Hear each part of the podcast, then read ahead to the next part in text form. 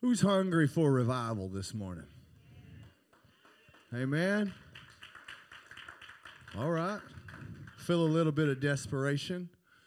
If I ask my son, Do you want a new bike? And that was the biggest answer I got. Son, you're going to wait till Christmas. Now, let me ask you again who's ready for some revival this morning? Hey, there we go. Amen. Amen. Amen. The book of Acts, second chapter says, And when the day of Pentecost was fully come. Now, this is the first revival for me that's broken out up to this point. When it was fully come, they were all with one accord in one place. So, what would happen 2,000 years later if we could all get in one accord in this one place? Where the only thing we want, the only thing we're hungry for, the only thing we desire is a greater move of Him than we've ever experienced in our entire life, what would happen? Come on, let's focus all together. Let's lift Him up with one voice right now. Jesus, we came for you this morning. I want to be in your presence, Lord. I, I need to hear your voice. God, I want to be in your arms, close to your heart, Jesus. I want you to move in this place like every story I've ever read about in your word. God, I want to experience you greater than I've ever experienced you in my whole existence. Lord, I'm asking you to open every window, every door of heaven upon this place this morning and do the work that you want to do. God, we're going to praise you. We're going to magnify you. We're going to bless you. We're going to lift you up and bring you glory and bring you honor. Hallelujah. Come on, praise him right now. Jesus, thank you, Lord. Hallelujah, hallelujah, hallelujah, hallelujah, hallelujah. Praise the Lord. If you got your Bible, turn with me. Genesis, the 26th chapter. We're going to start with verse number 17.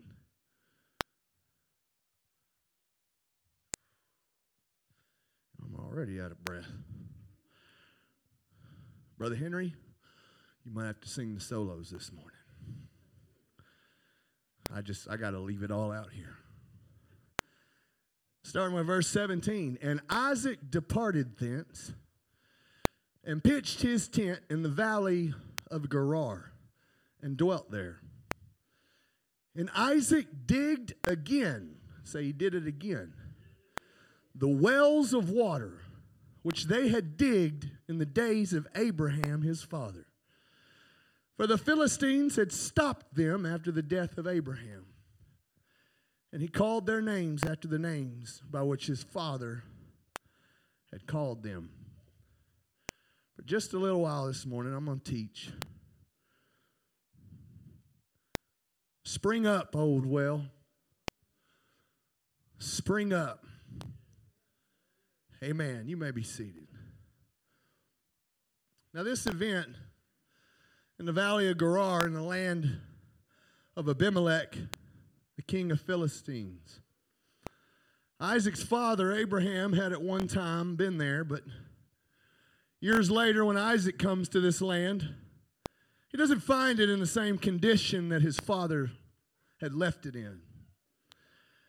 Abraham and his servants had once dug wells right in this area. But the Philistines came along after Abraham died they stopped up those wells, filling them with dirt, rocks, trash, anything they could find. Since Isaac's cattle at this point needed water, the Bible says that Isaac dug again the wells of water that had been dug in the days of Abraham. Now, in the opening of this chapter, chapter 26 in Genesis, we find that a famine has come across this land. It states that this was not the first famine in the land, but that there was another famine that came to this land, this exact same place back in the days of Abraham, Isaac's father. Isaac's first thought, much like everyone else's thought at this time, is to pick up everything he owns and everything he has and go to Egypt, where the ground's fertile, where the ground's ripe for picking. But God tells Isaac no. He says, I want you and your family to stay right here in Gerar. Now, this place, Gerar, was dry, filled with rocks and dirt. I looked up Gerar in the Strongs, and interestingly enough, what it means circle. As if you're going around and around, over and over. So, though others would have picked up and left, God tells Isaac, I want you to stay right here in this situation. Anybody ever reached up to God in a time of need or a time of distress and said, Lord, what do I need to do? It Looks like or feels like what I need to do is this. And he says, Nope. I want you to stay right where you're at. That's never the answer we want to hear. I never want to be told there's trouble coming to this land, but John, you're going to stay right here in the middle of it with your family. It's not anything anybody wants to hear. So Isaac's standing up and his mind goes back to Egypt. Wow, it's always fertile there. They don't have any trouble growing plants or feeding their flocks. It's funny how when we get the answer that we're not looking for, our first intention is, why don't I just give up and go over here and do what I want to do? Because I see what's happening. So here he is. God says, No, I want you to stay in this famine. I want you to stay where it's dry. And you're going to live right here in the middle, in this circle where it feels like you're just going around and around, dealing with the same old, same old, over and over and over again here in Gerar. But something happens. Others end up struggling in this place and during this time and having a hard time. But the Bible says that Isaac ends up reaping a hundredfold harvest. So, in a time when nothing can survive and no one can live, here's this man who's thriving above everybody else. Now, this prosperity, it generates feelings of envy and feelings of fear amongst the people that's there, of course. Because they're looking at the situation going, wait a minute, you're not any better than us. How are you making it through this different than us. It's funny how when the world sees a child of God go through the same problems and the same situations and the same difficulties that everybody on this planet goes through, but they see them walking with their head held high. Maybe whistling a tune of praise when everybody else is just dragging through the mud, going, I just don't know how I'm going to get on another day. Somehow, his children are just keep on walking. Everything's going to be okay joy comes in the morning. Amen. Amen. So, as a result of this, King Abimelech tells Isaac, Son, you got to get out of here. You're ticking off my people. I don't know what's going on, but you're going to have to go. Now, Isaac's response is interesting. Considering God tells him to stay, but the king's telling him, You got to go. Rather than leave entirely, Isaac decides to settle his large company in this area just outside of town, in the area known as the Valley of Gerar. His response is difficult.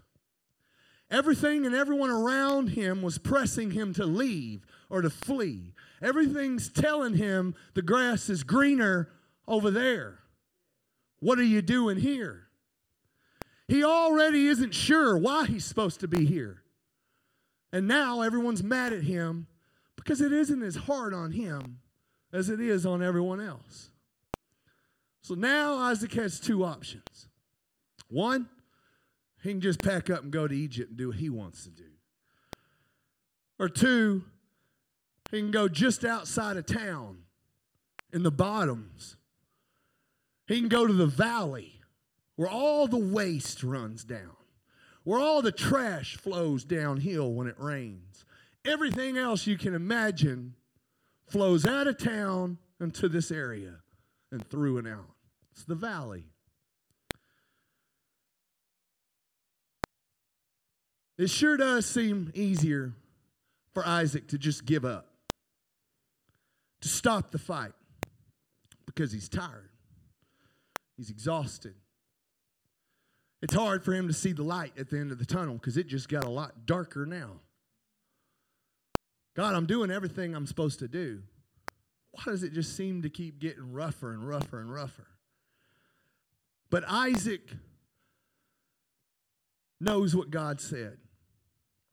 Isaac's heart and Isaac's thought and Isaac's desire and everything about his life says if God told me to stay right here, then I don't have another choice. This is where I'm going to be.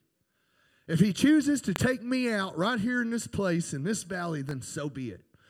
Let him do it with my hands raised high because I trust him. So we read in Genesis 26, we continue our reading earlier in 19. It says, And Isaac's servants digged in the valley. They found there a well of springing water. The herdmen of Gerar did strive with Isaac's herdmen, saying, The water is ours. And he called the name of the well Esek, because they strove with him. And they digged another well and strove for that also. And they called the name of it Sitnah. Now Isaac begins to be reminded my father told me about a time in his younger days when he was right here in this very same spot, battling a lot of the very same things that I'm battling with, dealing with a lot of the same issues, much like this one. What did he tell me he did? He told me he began to dig some wells. So Isaac and his men, they begin to start digging down through the rocks. They begin to start digging out through the dirt and through the trash and through the waste and everything that's washed over this place that at one time used to be a place of refuge. At one time used to be a place of strength. At one time used to be a place of hope. They begin to dig it out. They're digging down through the rocks, through the dirt, through the trash. They're removing shovel load after shovel load of what the world has allowed to wash into these sources of strength, to block these sources of nourishment and life. And as they're doing this, after they uncover the first, it all of a sudden begins a dispute between Isaac's men and the herdsmen that had been in this area for a long time. So Isaac names it Esek, which means dispute. They end up uncovering a second one. He names it Sitnah, which means hostility. So here he is at this point, trying to make a way for his family, trying to make a way for everything he's got going on in his life. He's beginning to try to dig out all the trash and all the garbage that's filled up this life giving substance that he's trying to get to. And as he finds it, Everyone else who's been living in that same situation and in that same area, hopeless for so long, comes running up and goes, There it is! And want to have a fight with Isaac about it. They've been hopeless a long time. They've been empty. They got used to living that way. That's the new norm. It hadn't been working out. They're doing everything they can to survive and they're just getting by. And here, this man of God comes, and there's a little bit of water. That's mine. I was here longer than you. Let me have it. Isaac could have got mad, but he digs again, fights again. But something different happens on the third hole. 22. And he removed from thence and digged another well and for that they strove not. And he called the name of it Rehoboth. That Rehoboth means broad and wide. And he said, For now the Lord hath made room for us, and we shall be fruitful in the land. You see, all the others had been in this land long before the famine. They'd lost their hope a long time ago. They got used to the rocks. They got used to the dirt. They got used to the trash. They got used to everything running downhill, ruining their lives. They got used to it, everything just being destroyed. But now they begin to see something different in this man. They begin to see that he walks a little bit different than everybody else. That he doesn't just bow down in despair like everybody else has bowed down, but he's constantly looking up. He's constantly moving forward. They're seeing something different. They said, just being around this man is blessing me. Goes on, verse 23 And he went up from thence to Beersheba, and the Lord appeared unto him that same night. Said, I am the God of Abraham, thy father. Fear not, for I am with thee. And I will bless thee and multiply thy seed for my servant Abraham's sake. And he builded an altar there and called upon the name of the Lord. Pay attention right here. And pitched his tent there, and there Isaac's servants digged a well. You see, God had a plan. He knows what He's doing. We want to try to take what we see or what we feel or how we're experiencing things and start to put our own plan and our own desires and our own ideas down as to this is how I'm going to take care of it. But the problem is, Brother John can't take care of nothing. If he could, who knows? But he can't. But God had a plan. So Isaac digs and finds this massive well, begins to bless everybody that's in this situation with him. Where it's dark, where it's uncomfortable.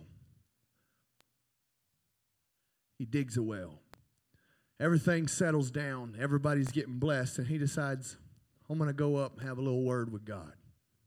I just want to thank him for what he's done, for not turning his back on me, for not saying, You're going to stay here in this pit, and you're going to stay here in this mire and in this famine, and I'm done with you. So he goes up, he begins to pray, and God shows up. And this is his calling right here. You see, throughout this process, God was testing him. He said, Son, I got a plan for you. I made you for a specific reason and for a specific purpose. Are you going to listen to me? Are you going to be obedient to me? Or are you going to try to figure it out yourself? He could have went to Egypt. It might have been good there. But in a time of famine, it could have been bad too. For so long, we, what we want to do when things get rough and things get bad and things get dirty and things don't look like we think it should look, our first instinct says, I got to go. This must not be where I'm supposed to be. This must not be what I'm supposed to be doing. Look at all the revival they're having over there. Boy, I could take my kids. They got so much Sunday school stuff going on over there. They got this program over here for me and my family and me and my wife. But, folks, those problems travel with you. The problem is not everywhere else. The problem is right here. Starts with me. But God had a plan. If you go to John in the New Testament, the fourth chapter, we read something interesting. Starting with verse 3 says, He left Judea, that he is the thee, it's Jesus, and departed again into Galilee. And it says, He must needs go through Samaria. He had to. Something was tugging on him, something was pulling on him, something was pressing. He just had to go. Then cometh he to a city of Samaria, which is called Sychar, near to the parcel of ground that Jacob gave to his son Joseph. Now, who's Jacob? Jacob is Isaac's son. During the time that we read about in Genesis 26, during that time, Jacob and Esau had already been born. At this point, Jacob had already stolen away Esau's birthright with a pot of stew. So they were aware of what their daddy was doing. Again, here we are. Now, Jacob's well was there. Jesus, therefore, being wearied with his journey, sat thus on the well. And it was about the sixth hour. Jesus, God robed in flesh, leaves Judea, and it says, because he must needs go through to Samaria. I got some work I've got to do. He says, I have a plan that I started with a young man over a thousand years ago, and I have to finish it. Now I can't, I can't for sure say that this well that the King of Kings said I must go to when he finds himself where he's sitting down, I can't say that that is this one of these exact same wells, but I find it very, very, very interesting that he even names it Jacob's Wells, where he was. He has this young man thousands of years earlier in a place that he doesn't want to be for a specific reason and he doesn't even know why. But he uses this young man to reopen these wells that the world has filled in with their garbage and with their muck, where they, the enemy has tried to stop this life giving source, this reason to keep moving on, this strength to get through the day. Here we are. Jesus is sitting on Jacob's well. Says, There cometh a woman of Samaria to draw water. Jesus saith unto her, Give me to drink. For his disciples were gone away into the city to buy meat. And saith the woman of Samaria unto him, How is it that thou, being a Jew, askest drink of me, which am a woman of Samaria? So he's asking what any one of us, if we came into the presence of Jesus at this time, the King of Kings is sitting on the well we notice immediately as we begin to walk up and our problems and our situations just want to melt away or run and hide because this man. She asks, Why are you asking me for anything? You're so much better than me. I don't deserve it. I don't deserve you just having a conversation with me. Do you know who I am? Do you know what I've done? Do you know where I've been? All sitting at this well.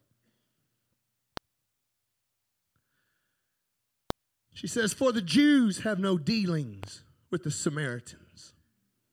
Jesus answered and said unto her, If thou knewest the gift of God, and who it is that saith to thee, Give me to drink, thou wouldst have asked of him and he would have given thee living water.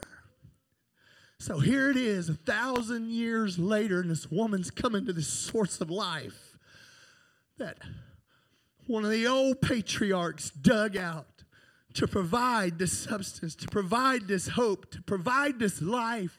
And here the life giver is sitting on it. Saying, Hon, you came for a drink of water, but what I have to give you is far beyond anything you've ever imagined or anything you've ever realized. Jesus. He says, Oh, my daughter, if you only knew.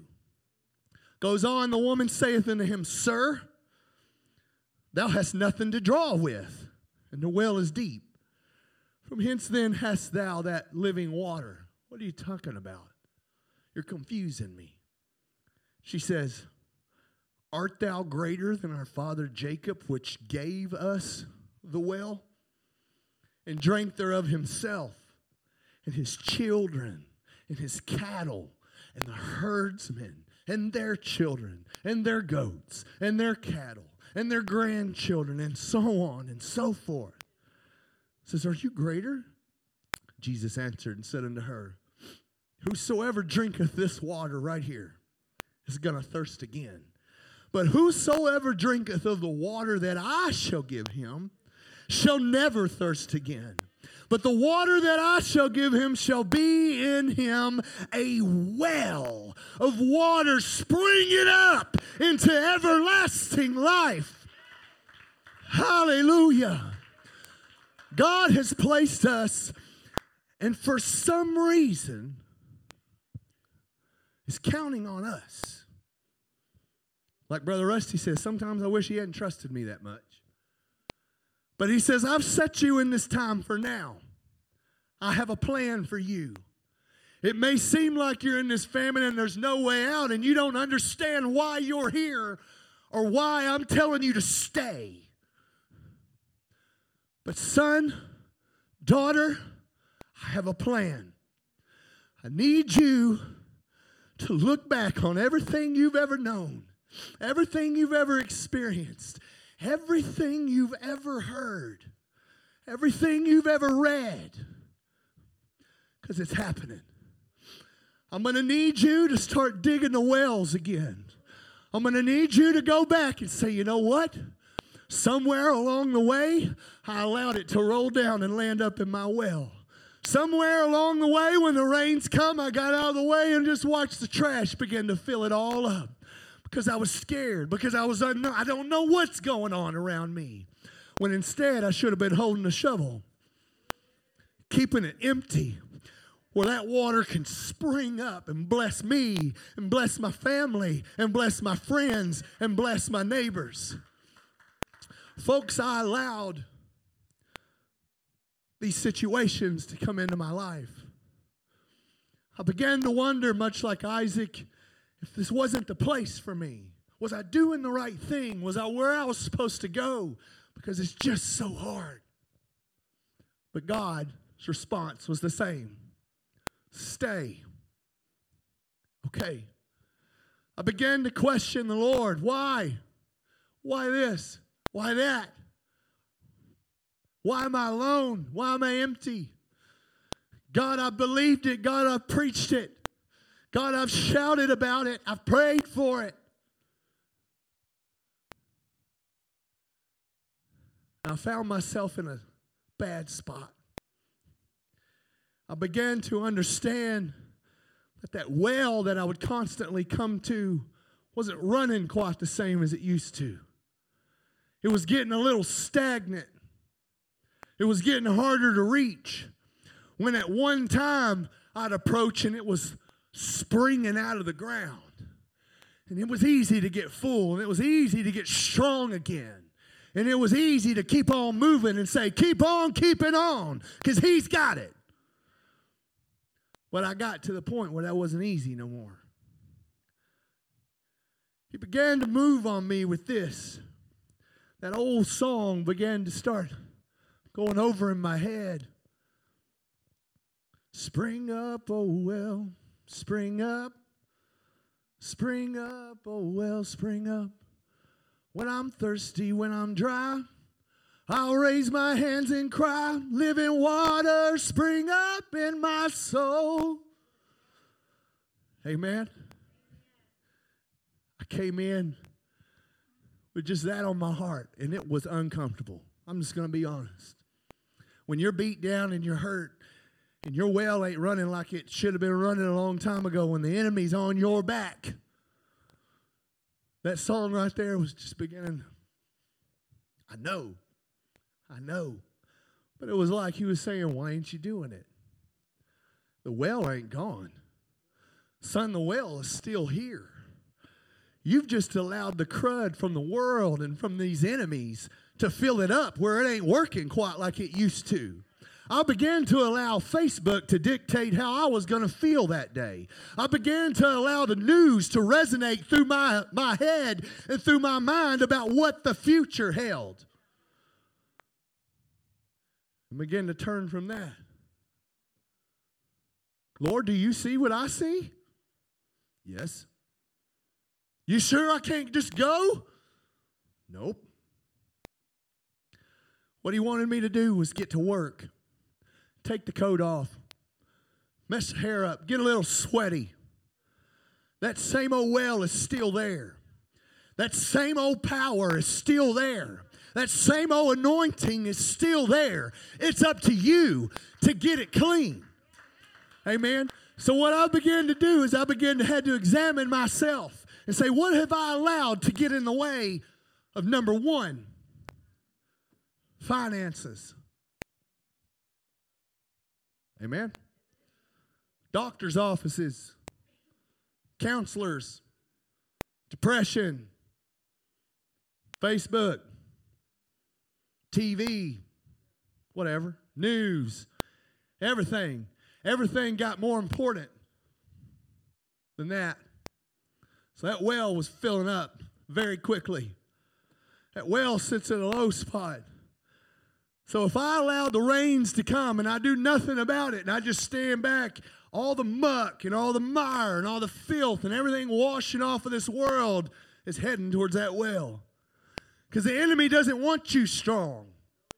The enemy doesn't want you anointed. The enemy doesn't want you with full of faith. To where, like Isaac, we're walking through this world like this. What? A civil war?